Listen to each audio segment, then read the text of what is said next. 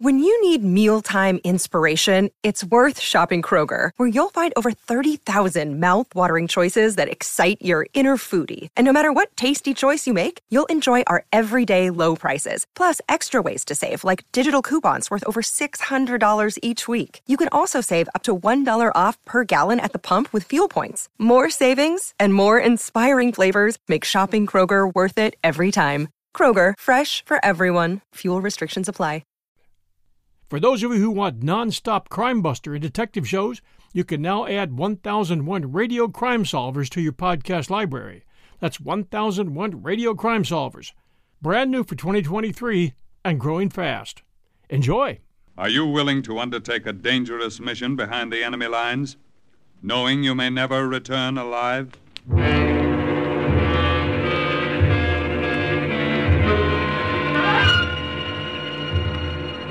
What you have just heard is the question asked during the war to agents of the OSS. Ordinary citizens who to this question answered yes. This is Cloak and Dagger.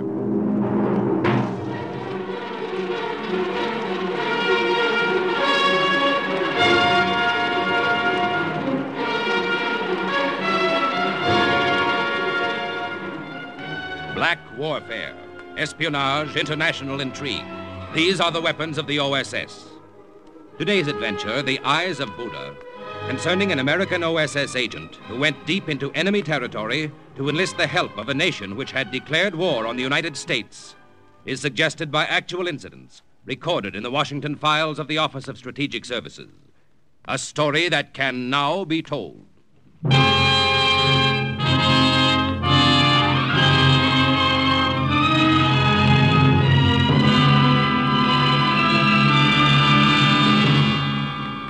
In 1944, the tiny kingdom of Siam was officially at war with the United States. So there I was in March of that year in an official Siamese plane on my way to ask Siamese help in rescuing an American flyer from the Japanese. Sound crazy? you ain't heard nothing yet. The Siamese character beside me had received his master's degree at Yale and his PhD at Harvard. Major Laudol Prayadipak. I decided to call him Louis. Look down, Lieutenant Berman, out of your window. Yeah? What about it? In those green forests, as you may know, still roam the ancient peacocks and the sacred elephants of Siam. Louis, I may as well tell you right now there are four things I know definitely about your country. What are these, my friend? The Siamese twins were named Eng and Chang. Siamese cats have blue eyes. Somebody wrote a book called Anna and the King of Siam. And what is the fourth? Tan Yak Dai Fuying Mai. The one line I know of your language, which translated means, Do, you, want, to meet, a girl? yes. Well, rest easy. There will be no need for you to speak more of the language. Must a ghost have need of words? Once we arrive at Bangkok, you will be spirited from one place to another, my friend, as a ghost. Fasten your seatbelts. Kindly fasten your seatbelts. Ah, we are coming into the Don Muang airfield. well, so far, this has been too easy. Rangoon to a secret airport in Siam, where you picked me up in this plane, and here we are in Bangkok. Is this another hidden field, Louis? No, not exactly. What do you mean, not exactly? Oh, I should say there are about 800 Japs on hand about the field. Huh? Fasten your seatbelt, Lieutenant Berman.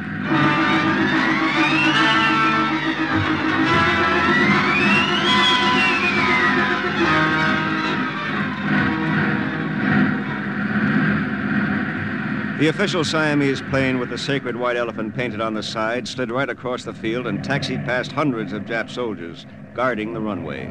The hangar door at the west side of the field opened. The ground crew rolled the plane in.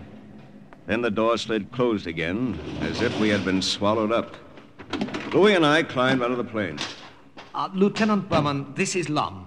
He will drive us to the OSS hideout in Bangkok, where you will meet the Regent of Siam, the leader of the underground here. How do you do, Lum? I do very well. Uh, Lum suggests we wait a few minutes before leaving. Oh, is anything wrong? I suggest you wait here. I will return, tell you when it is safe to leave. The two Japanese officials in car right outside. We waited. It was sweltering hot in there. And by the time Lum came back a few minutes later, my shirt was ready for the wringer. Officers gone now is safe. We will leave by side door. Come quickly, car is outside. You see, Lieutenant Berman, thus far your mission is proceeding successfully. Better not talk too soon, Louis. We haven't reached the hideout yet. Perhaps you are right. Ah, proceed, Lum.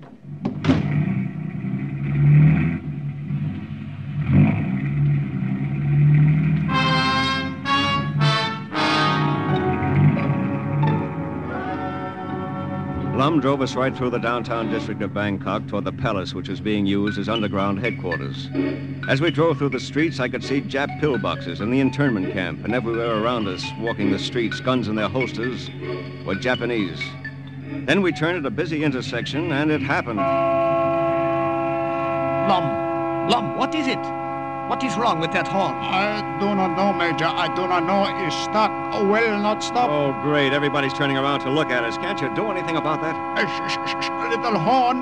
A little horn. Quiet. Talking to it isn't going to help, Lum. Stop and yank out the wires. A little horn. Sh- sh- sh- sh- Do not blow. Do not blow. This is very unfortunate. My friend, you've a gift for understatement. Lum, Lum, we are causing too much attention.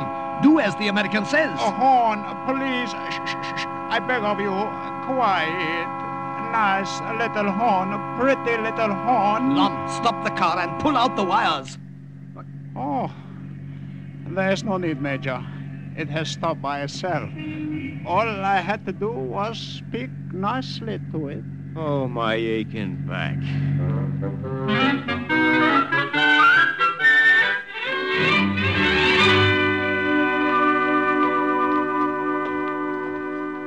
Hey, this is quite a place. Marble floors, winding staircase, just like the movies. Wait till I tell my wife about this. The palace, set back only a little way from the street, has been underground headquarters for two years. At all hours of the day, Japanese soldiers march up and down in front of it. Yet none of them know what is going on inside. Well, you can be sure of one thing, Louis. What is that, Lieutenant? I won't tell him. After you, my friend. The servants have prepared dinner for us. You must be hungry. We will eat now. Only a couple of miles away were camps where Allied prisoners lived on little more than bread and water. Yet here I was, an American, right under the noses of the Nips, consuming a dinner that began and ended with iced beer and included roast duck and freshwater prawns, salad, curried beef, dried fish, topped off with large bowls of fresh bananas and pieces of sumo, the Siamese improvement on grapefruit.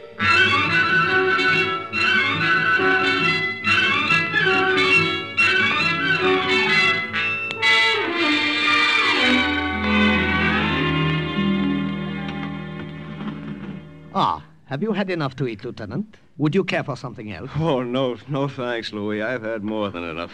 Bai! Coffee! Coffee! Hey, that, uh, what's his name, Bai? He isn't very talkative, is he? A good choice, we feel, for a servant in underground headquarters. He hears nothing and repeats less. Bai is a deaf mute. Uh, tell me, Lieutenant Berman, what did you do before the war? Me? Oh, I was a stunt pilot. I barnstormed all over the country in old crates and jennies, anything that had wings. I got a trunk full of tin medals for almost getting my neck busted. Oh, I see. Now, look, Louis. I admire good pilots. And one of General Chennault's hot flyers is a prisoner of the Japs. Somewhere around here. If anybody's going to get him out, I'd like to be the one to try it. We will see to it that you get your chance then. When is the Regent coming? I'm anxious to meet him. Oh, he will be here. After midnight. After midnight? Yes, you see, this is the evening of the Japanese admiral's birthday. It was necessary for the regent of Siam to be there, out of uh, friendliness, of course. About 12:30 he arrived. He was dressed elegantly in a white silk coat and white pongee trousers. On his head was a delicately embroidered turban. This was Luang Pradit Manudharm, regent of Siam and head of the Siamese underground. I trust you will forgive me for being delayed. Oh, uh, that's all right. The Japanese admiral would never have forgiven me for leaving his party. Major, some more brandy for the lieutenant. Of course. How about your mission? Well, several months ago, one of General Chennault's best pilots crashed on the Burma Siam frontier. Other members of his flight reported that they saw the plane go down, settle in a spreading banyan tree. But they didn't see it burn. So the presumption is he is still alive, somewhere in Siam. Yes, that's it. Major, in the morning, drive the lieutenant to Colonel Sangwan at Camp Punjara. Yes, Excellency. I think Colonel Sangwan will be in a position to get the information you are after. That's great.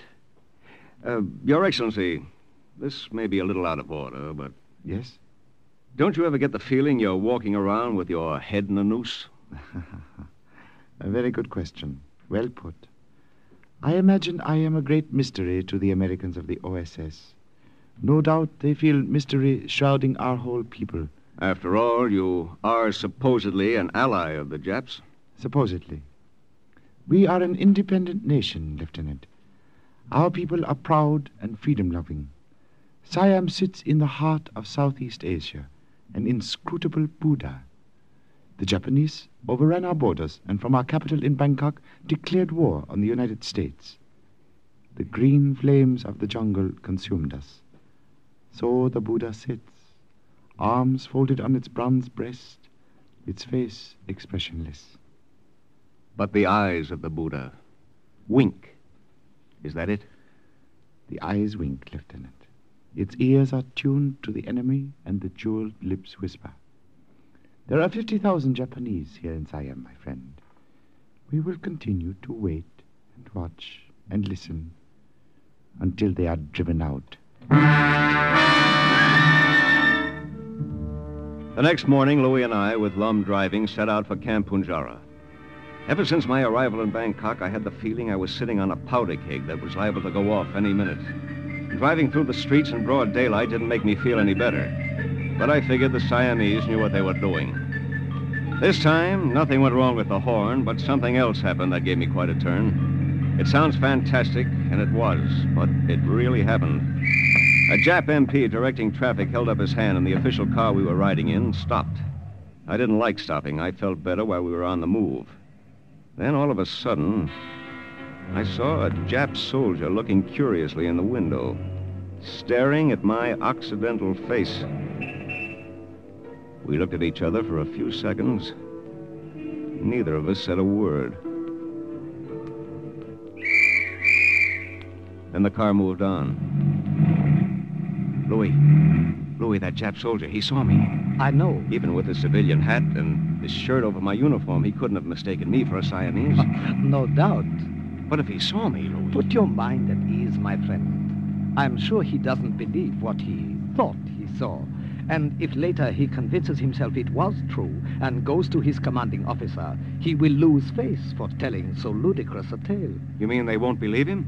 Oh, come now, Lieutenant Berman. What would an American be doing in Japanese occupied Siam, driving along the streets in full daylight? Ridiculous, don't you think?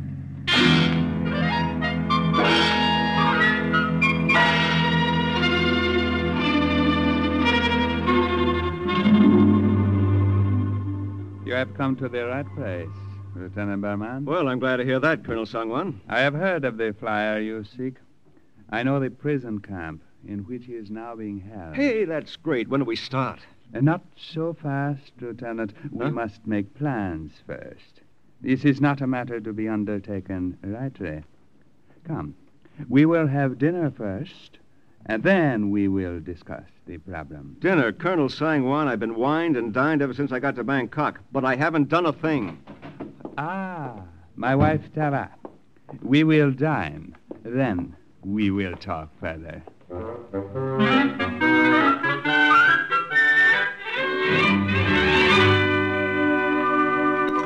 Does my English surprise you, Lieutenant Berman?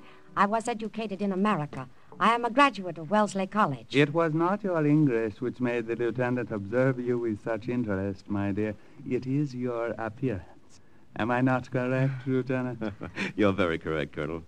You have an extremely attractive wife. Thank you both. My husband's lavish compliments embarrass me occasionally. I suppose they are to be expected after only two months of marriage. Two months? Well, congratulations. It is I who am to be congratulated. Uh, more coffee, Lieutenant? Colonel Sangwan! Colonel Sangwan! What is that, my dad? Louis, what happened? A car, Japanese Colonel Kishinami with many soldiers. Colonel Kishinami? What could he want here? He requests an audience with you. Lieutenant, there's no time to lose. That screen. Quickly. Go behind it and pray to the great Buddha he does not stay long. And you, Major, sit here in the lieutenant's place. Pretend it was your place. Quickly, quickly.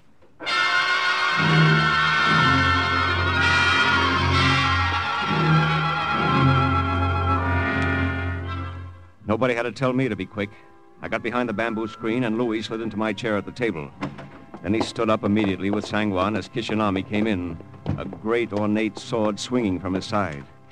He stood so close to me I could have reached out and touched that sword.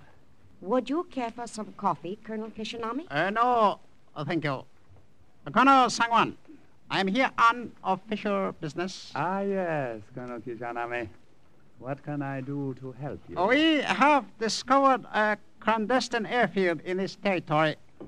Surely it is not so close to this camp without your knowledge? Airfield? Oh, certainly, certainly. It was constructed as a temporary emergency landing field some years ago. It has been infrequently used. Our observation shows it to be in excellent condition and indicates constant activity. Ah, I cannot believe this. Let me accompany you and see this airfield. Taba, my dear, you will forgive me? Of course. I will be here. It happened so fast I couldn't believe my eyes. As the Siamese colonel turned to say goodbye to his wife, that treacherous Jap sword was whipped out, and Sangwan was very neatly decapitated. Beheading Sangwan must have been the signal for the Jap soldiers in the room to take out their guns. But before they could do anything with them, Taba sprung at Kishinami and with a meat knife from the table stabbed him through the heart. A nip soldier tried to get at her, but Louis got him first. Then that powder keg I'd been sitting on really went off.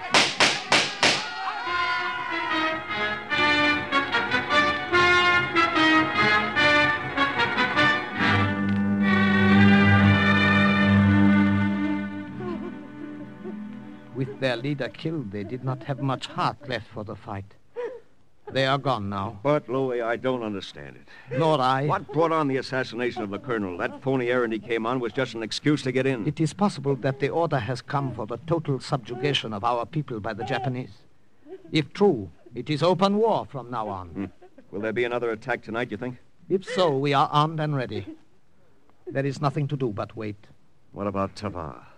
Is there anything I can do for her? No. She is one of my kind. It is best to let me console her, Lieutenant. Thank you on her behalf for your kindness. Married two months. What a lousy shame.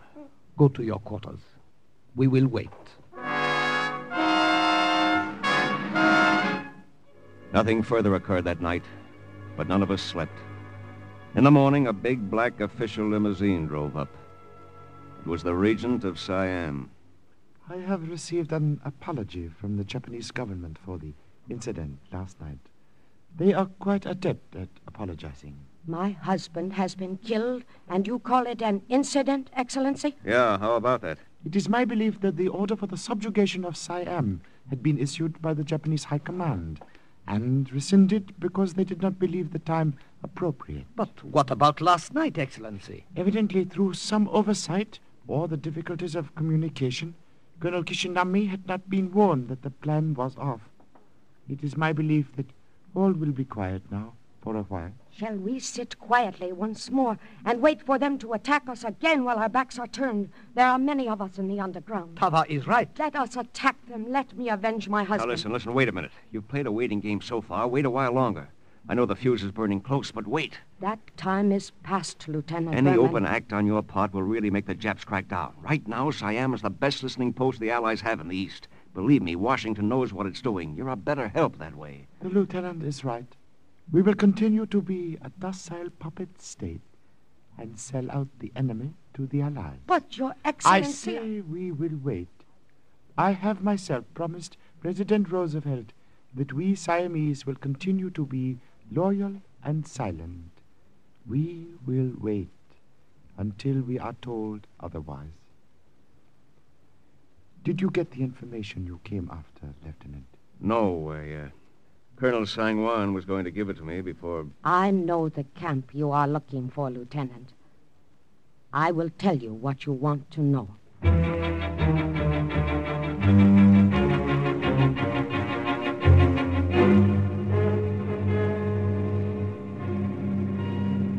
Japanese prison camp at Korat is only about five minutes' drive now, Lieutenant. The object of your mission ends there. We're taking a long chance, Louis. You are the one who is taking the long chance. You think it'll work, though, don't you? I can only say I hope.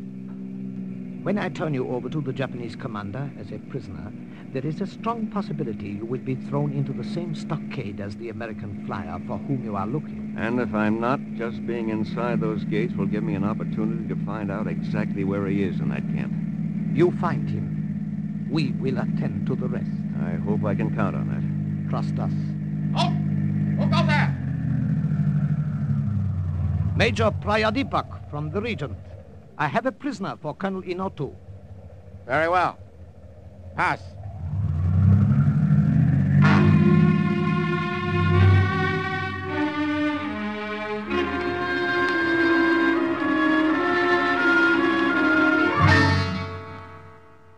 Indeed indebted to you for bringing this prisoner to me, Major. I have brought him Colonel Inotu with the compliments of the Regent of Siam. Is it not to be expected, since we Siamese are the allies and the friends of the Japanese? Of course, of course. Uh, you will be cooperative and answer my questions. You understand? I don't know any answers. How did you get here? He just told you my plane crashed near the border. I... What was your mission? How many were with you? Were you headed for a secret airport in Siam? Which one? Where is it?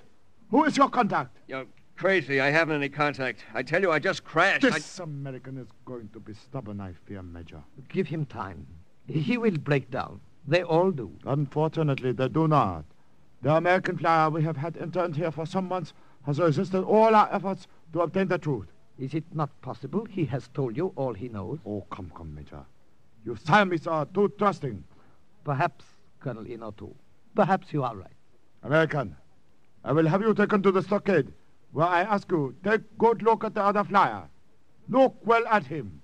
Know that our worst fate awaits you if you do not cooperate. Sergeant, Yes, Colonel Inotu. throw this prisoner in the stockade on the west side of the camp. I will deal with him later.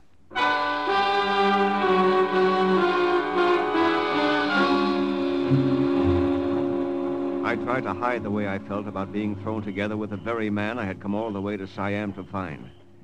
I walked past Louis without looking at him. But out of the corner of my eye, I saw that his face was coolly impassive. You you out with you, American! It took me a couple of minutes to get used to the darkness. Then the darkness took form, and I saw a figure huddled in a corner. An emaciated, bearded figure, wearing an American uniform. Lieutenant Davis, Who's that? Who are you? friend. American. Are you all right? Can you hear me? Can you understand me? I've come to get you out of here. Uh, c- come here, closer. Let me see you. You are an American. I, I don't believe it. Colonel I don't- Inotu told me to take a good look at you. I am. Now I'd like to go back and take a good swing at him. You heard that? What, what are you doing here? Who are you? Lieutenant Berman of the OSS. General Chennault asked me to find you. Find me? Get me out of here? Listen, How? listen, When? don't talk. Don't talk, just listen to me.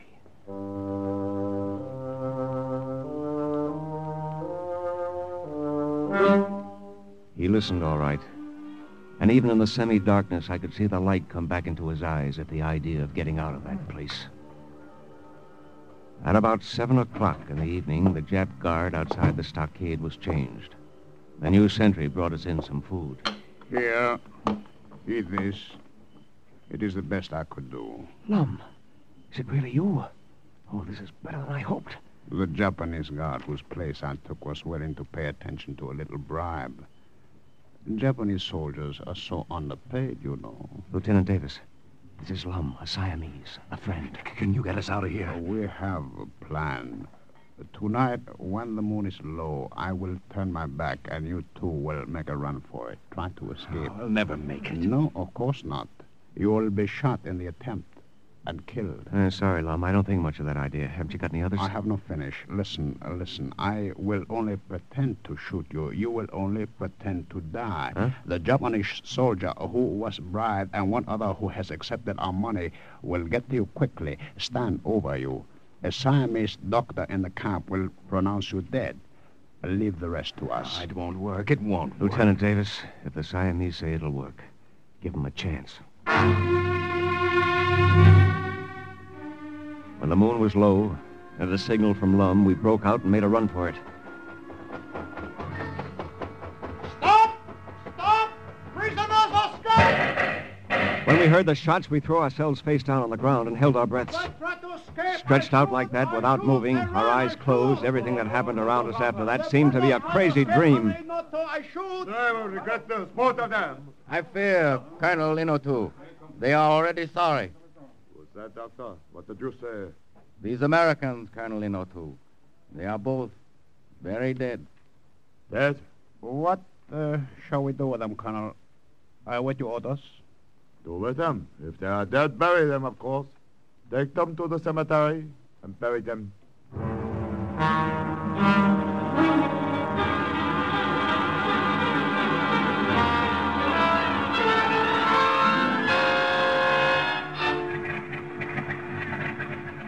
Now that our plan has worked, Lieutenant Berman, I may as well tell you I was never sure it would turn out this successfully. but, Louis, you did have this plane already and warming up at the cemetery. we Siamese are eternal optimists. The graves are dug, Major. What shall we do? We will say goodbye to our friends, the Americans, first, Long.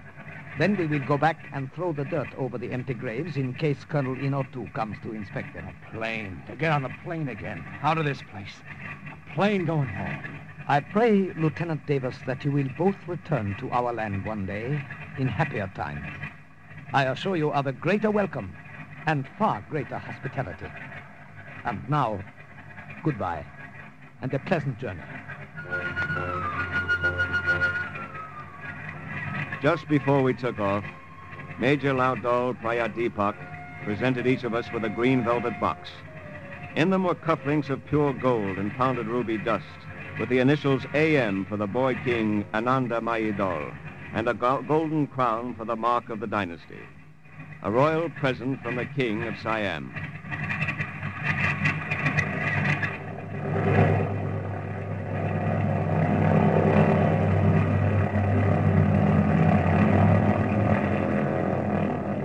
As we looked down, we could see Lum and the two bribed Jap soldiers with Louis directing operations, shoveling the dirt in over our graves. Thus, on April 18, 1944, Lieutenant Davis, the missing pilot of the Flying Tigers, was rescued from the Japanese prison camp and rejoined his unit. And once again, the report of another OSS agent closed with the words Mission accomplished. Listen again next week for another true adventure from the files of the OSS on Cloak and Dagger.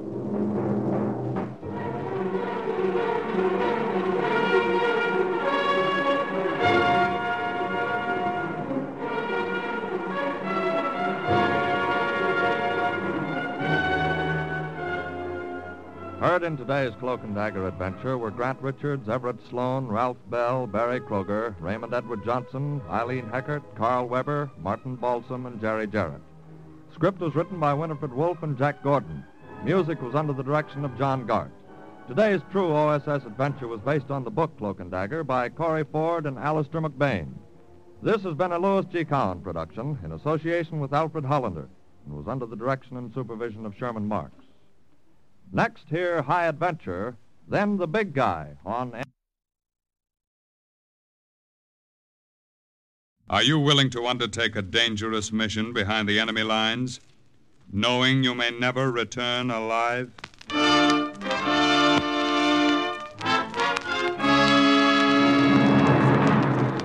What you have just heard is the question asked during the war to agents of the OSS. Ordinary citizens who to this question answered yes. This is Cloak and Dagger.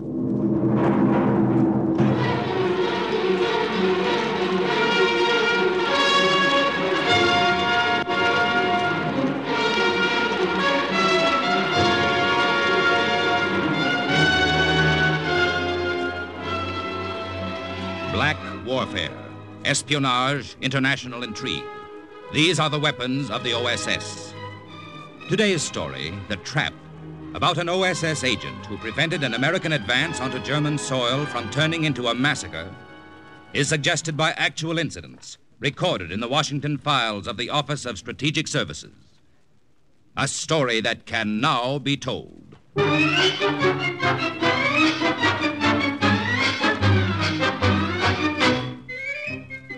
Did you ever notice the name Irwin signed in a fancy flourish on the covers of those kid comic books? You know, all about moon men chasing the earthmen into the stratosphere. Well, that's me, Irwin Hazen. I'm a little guy, about five foot four. Before the war, I loved flashy ties and babies. Uh, girl babies, about 21. So, what was Irwin doing being an OSS spy in a German held town in France after D Day? Listen, my children, and you shall hear. Sergeant Irwin Hazen reporting, sir. Here are those overlay maps you requested, Colonel. Good, good. Fast work, Sergeant. Thank you, sir. I'll uh, look them over now. In the meantime, I uh, want you to do something for me. Yes, sir. I've just had word that one of our agents, Lieutenant Miller, who was sent ahead into Bruyere for advance reconnaissance, has returned.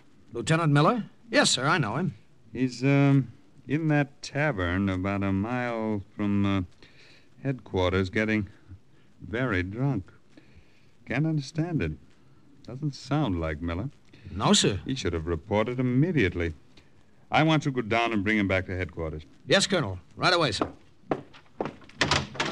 Oh, uh, Hazen. I saw that cartoon you submitted to Yank. Oh? Very good. Very good. Not very flattering of me, though. Uh, uh, no, sir. I'll, uh, I'll get Lieutenant Miller for you, Colonel, sir.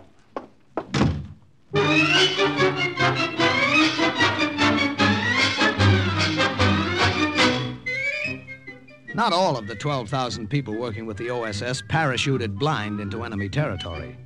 Some of them stayed in Washington making up secret codes. Some of them, like me, sat behind a desk in France and drew maps. But I was through sitting behind a desk the minute I walked into that tavern. Lieutenant Miller was slumped over the bar, swaying back and forth, and he looked very drunk. Hey, Lieutenant, what's with you? Huh? Who's. Uh, Colonel wants you to report to headquarters right away. Irwin. Is that you, Irwin? Boy, you get your ear chewed off for this. What's the idea? Couldn't this wait till later? No. No, I couldn't wait. Couldn't make it otherwise. Gotta get to the colonel. Gotta Say, get- uh, bartender, how many has he had? Only two. Uh, very little ones, Sergeant. Oh, yeah? Uh, Irwin, tell the colonel. Couldn't make it otherwise. Glad you came. Can't make it now, maybe. What are you talking about? Tell colonel. Bruyere heavily fortified. More than we thought. I saw it myself. 80 pieces of 105 millimeter artillery behind the lines. Uh, Germans are digging in. Well, come on See- back and tell them yourself. Hey, couldn't you have celebrated later? Uh, Made it this far. Needed a drink to make it all the way. Tell Colonel, we're heavily fortified.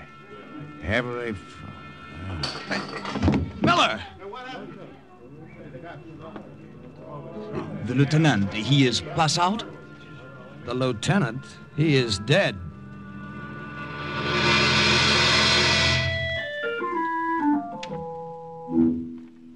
You see, Miller had been slumped over the bar, Colonel, so I couldn't see those bullet wounds in his chest until he fell over. Germans must have caught on to him and given him a chase.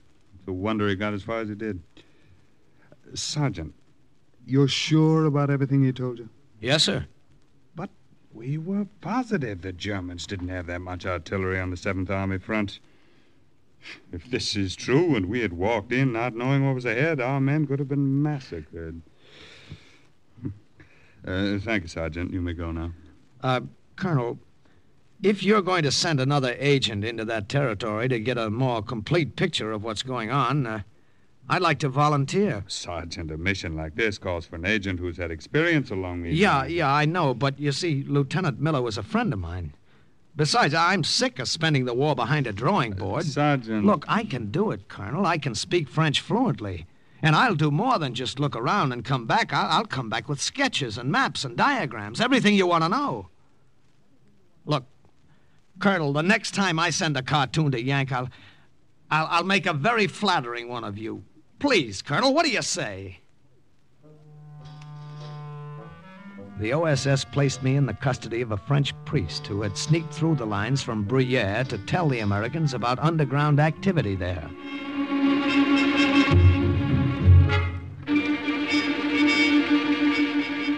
A few days later, the priest and I were on the road, 30 miles away from the American held town, walking smack into enemy territory.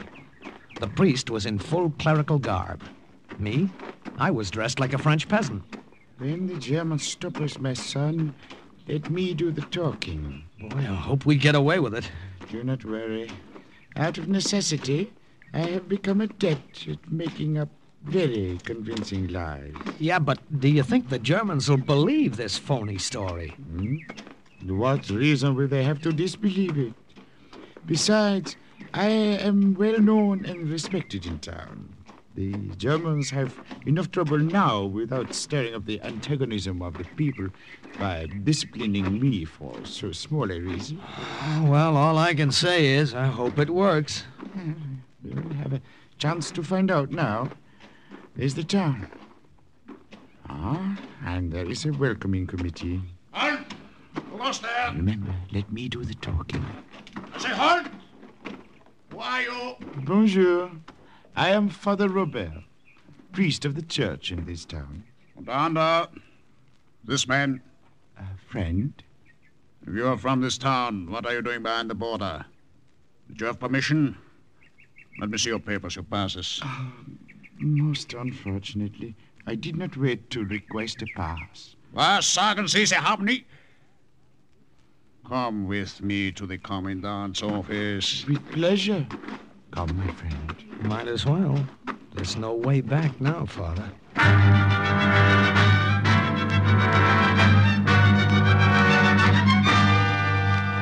You have been given too much freedom in this town, Father Robert. This insolence is, uh, is too much. But, Monsieur le Commandant, this poor lad. You, wie heißen Sie?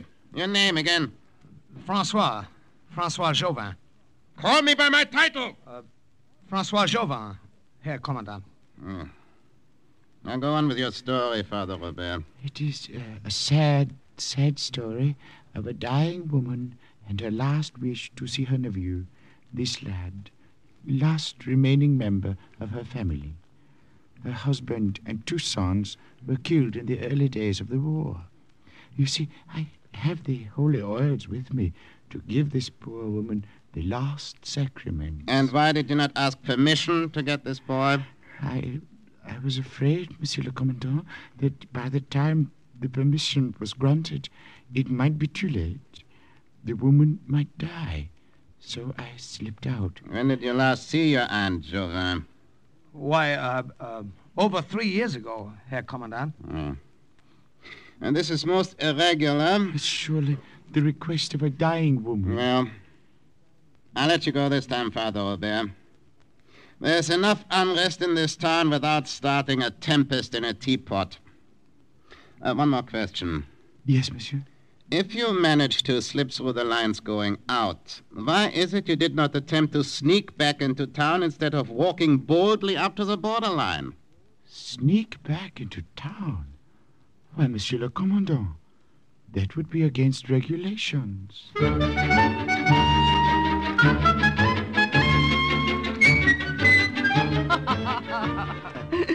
but I do not understand either, Father Robert. How is it that you did not try to sneak back into Bruyere?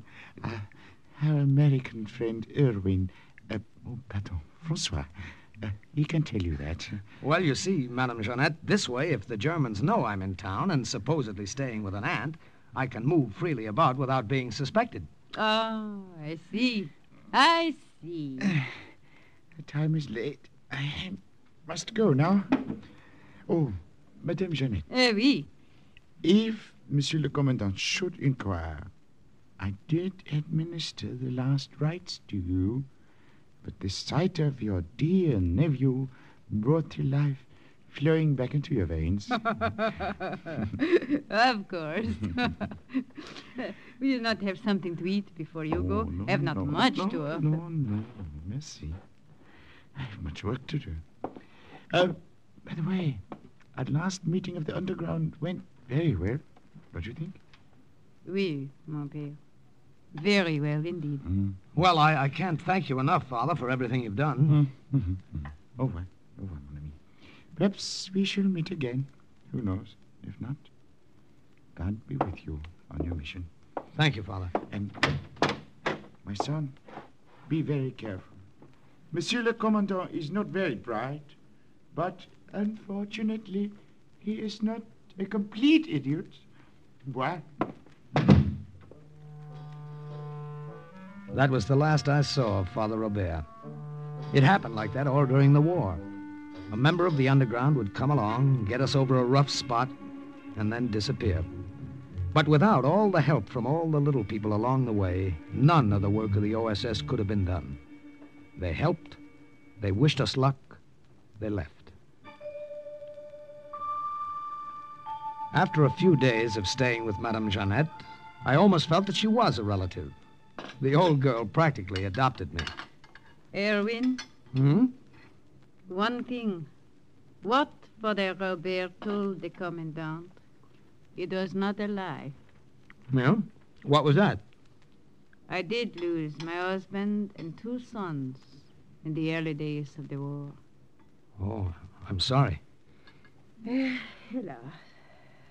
But it has been good these last days, cooking for you, making up another bed, as if I had my family again. Are you being very careful? Well, I mind my own business, look around the town. From all I can tell, there are just a handful occupying it, just the way headquarters thought. Looks like a pushover. Hmm? Perhaps it is. Perhaps the agent who was here before he was mistaken. Miller? Uh-uh. The Nazis didn't pump air into him for nothing. He saw something. Uh, Madame Jeanette, Oui? Here, let me fill your plate again. look, what's the best way to get through the forest to the river north of Bruyere? I'm going to take a look around there. Ah, oui, oui, perhaps the river. There may be something there. A guard is always posted. I thought it was just to keep the townspeople from leaving, but but perhaps, perhaps there's something else. Is there a way past the guard? Ah, I have lived here all my life. I know a way. I will show you. Even take you part way, myself. The woods began about a hundred yards back of Madame Jeannette's little house.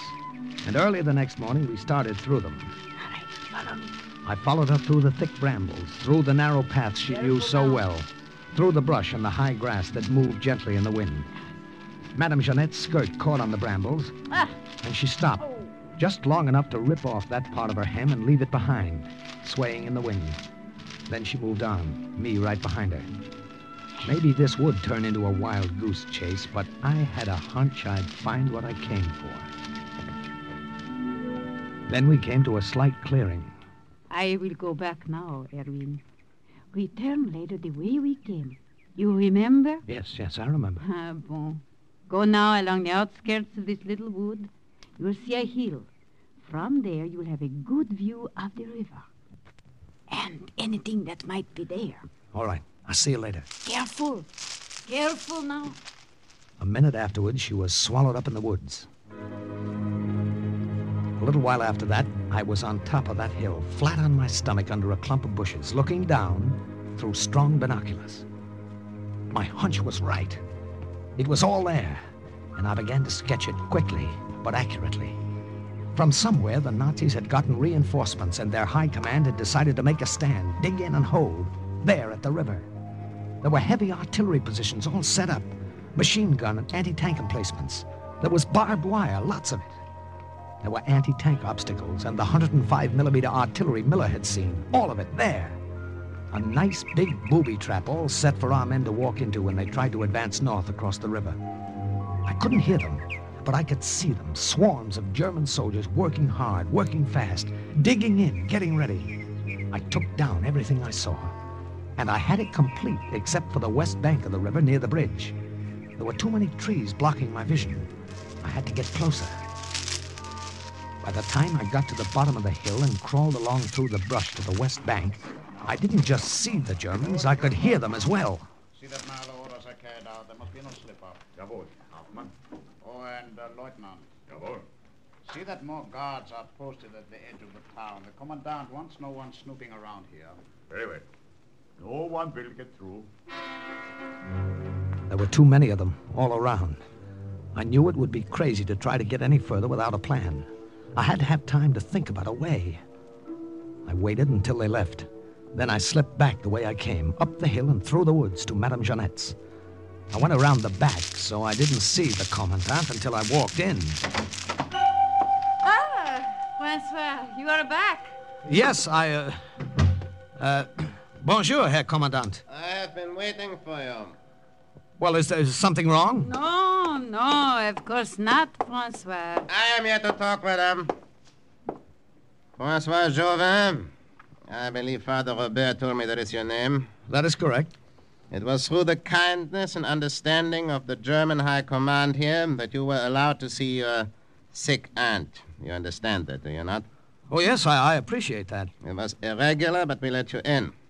However, I am here to tell you that you had better have no illusions about leaving Bruyere now, going back through the American lines to your village there. Well, no, no, I, I have no wish to leave. Why, you, you've anticipated me, Herr Commandant. I, I was going to request permission to stay here with my aunt from now on. I, I was in the square today looking for work. Yeah. Now, they're good, as long as you understand. Uh, Madame, if you will allow me to say so, you look very well indeed. Oh, no, she was very ill when I came. Father Robert gave her last rites. Ich wünsche mit ihr zu sprechen. I'm not talking to you. Um, my nephew is correct, but sir, you, Herr Commandant, I was very ill. But, but I'm very well now. Yeah. Well, that was all I wanted. I will go now. But remember, you are not to leave Bruyere. What the Commandant didn't know was that I had no intention of leaving until I made the sketches of the west bank of the river. Late that night, Madame Jeannette helped me bury the plans and diagrams I had already drawn. You are right, my boy, to bury these here behind the house rather than leave them inside. It is safe. Okay, that's deep enough. Now, I put this rock on top of them. There. That's done now. You will go back tomorrow? No, I, have got to get a good look at the west bank of the river. Ah, it is wise you did not try to press further ahead today. It would have been too dangerous. I know another way through the forest.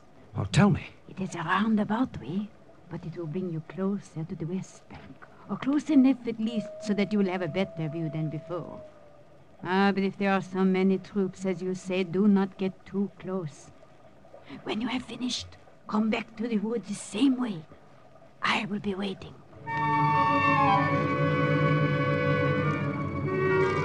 I did exactly as she said, took the long way round, across little streams, watched for landmarks, dropped from high rocks, and landed on rough little paths that were hidden by the brush.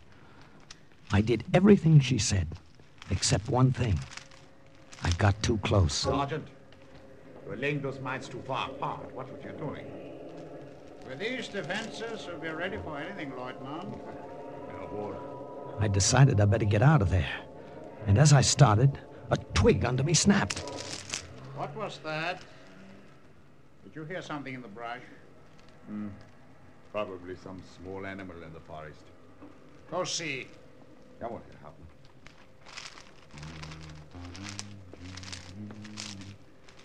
There's nothing here, Herr Hauptmann. Make sure. Remember the fragment of a woman's dress we found in the woods this morning? I was crouched down behind a rock, and the German lieutenant came so close I could have reached out and touched his mud-caked boot. He stopped for a minute, and then he walked right past me. There was nothing there. Uh, we can't be too careful. Come with me. There's something I want to show you here. I had everything indicated on my sketches minefields, tank positions. I knew everything about the west bank of the river I wanted to know. When the coast seemed clear, I started back. But I didn't get very far. Keep your hands up! In the air! I took a couple of steps and then slammed myself into a shallow ditch. I remember German burp guns and rifles cracking around me. A bullet went through the heel of my boot and sent a shock up my leg that made me wonder if it had been blown off. Then there was quiet. And I waited for them to come and get me. It was all over.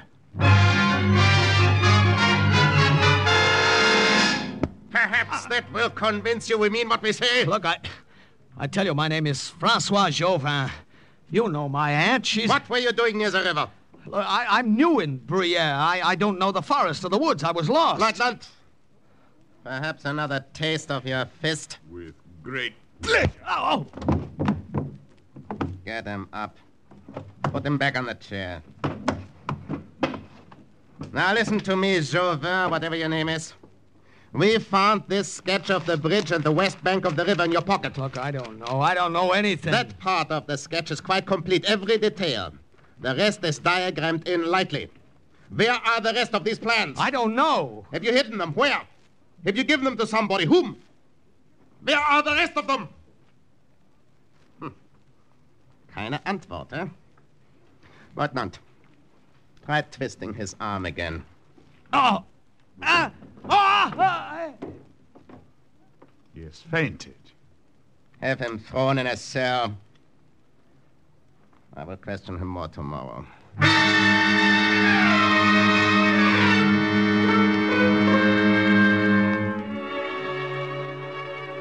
That was the German way of questioning, beating you up, twisting your arm. I was sure they had a lot more ways of questioning, but I didn't intend to stay and find out what they were. I had to figure out a way to escape. And then I noticed it. The glass of the window in front of the bars had been shattered. I broke off a piece, and then I cut myself severely about the face. I guess it doesn't sound pretty, and it didn't look very pretty, but that was the effect I wanted. I heard the guard coming back. Quickly, I threw myself on the floor in front of the door so that when the heavy door was opened, it would crash into my head. The commandant wants to see you. Oh, oh! What's this does? Help! I must get help. My hair was matted with blood, and my cut up face looked pretty horrible. Not that the guard was worried about the state of my health. He was afraid of what the commandant would do to him if I wasn't able to be questioned. He left the cell door open and ran. And so did I, in the other direction. I ran up the stairs to the second floor of the small town jail the Germans had taken over. Down below, I could hear voices. I didn't wait to hear any more. I slid down the sloping roof and landed right next to a German soldier. It was a good thing it was my left arm they had twisted. I was better with my right anyway. I took his gun and ammunition belt and shot the front tires of the German cars. Then I borrowed a parked motorcycle. Just as the Germans were spilling out the front door, I drove off, headed back to where I'd buried the papers.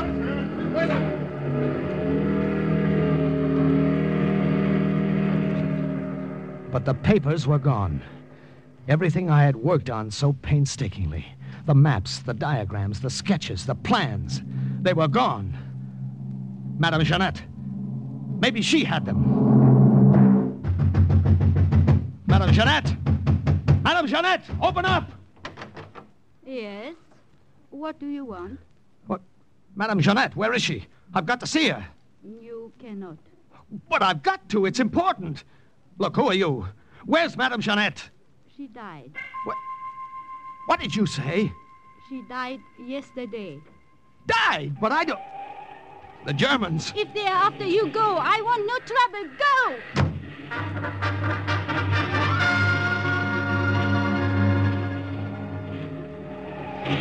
That motorcycle ride through enemy held territory with that car full of Nazis firing at me was wilder than the stories in the comic books I used to draw for.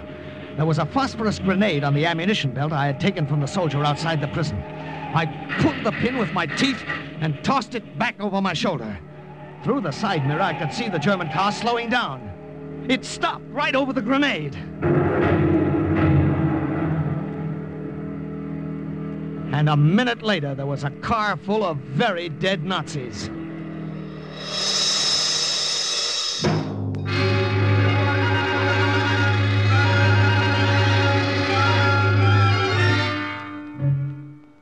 Well, that's all that happened, Colonel.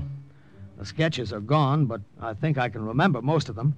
The ones I drew last, the west bank of the river, I know completely. For the rest, I'll do the best I can. Did your uh, sketches look anything like this, Sergeant? What?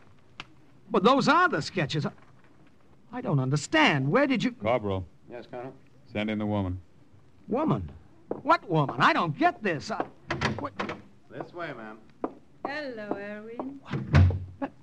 Madame Jeannette, I, I heard you were dead. Your face. What happened to your Look, face? never mind that. Just tell me. Oh, when I learned you were arrested, I dug up the plans. And with underground help, I got them through the lines to deliver them for you. Yes, but that woman. She had her orders. She was doing as I told her. Colonel, you know that tavern about a half mile from headquarters? Yes, Sergeant? Well, do you mind very much if I go there and get very drunk?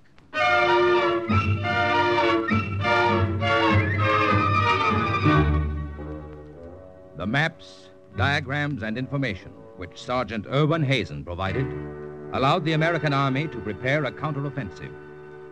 Three days later, they were on German soil. And the report of another OSS agent closes with the words Mission accomplished. Listen again next week to another adventure based on actual incidents from the files of the OSS on Cloak and Dagger. Heard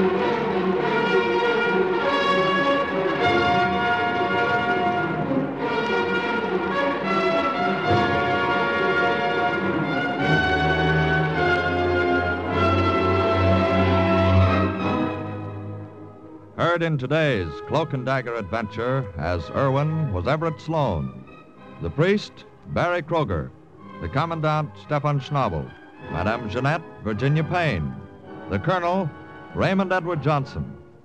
Others were Carl Weber, Jerry Jarrett, Ralph Bell, and Lotta Stavitsky. The script was written by Winifred Wolfe and Jack Gordon, and the music was under the direction of John Gart. Today's true OSS adventure was based on the book Cloak and Dagger by Corey Ford and Alistair McBain. This has been a Louis G. Cowan production in association with Alfred Hollander and was under the direction and supervision of Sherman Marks.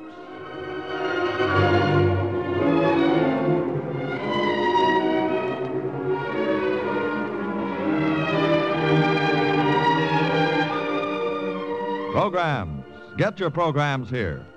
Simon Templar plays hide and seek with a friendly killer who has been commissioned by underworld sources to handle the Saint. Hear another top notch adventure with the Saint, and also listen for the Sam Spade Caper with Howard Duff, starring as America's favorite fast moving, fast talking private eye. Next, exciting high adventure. Then the big guy on NBC.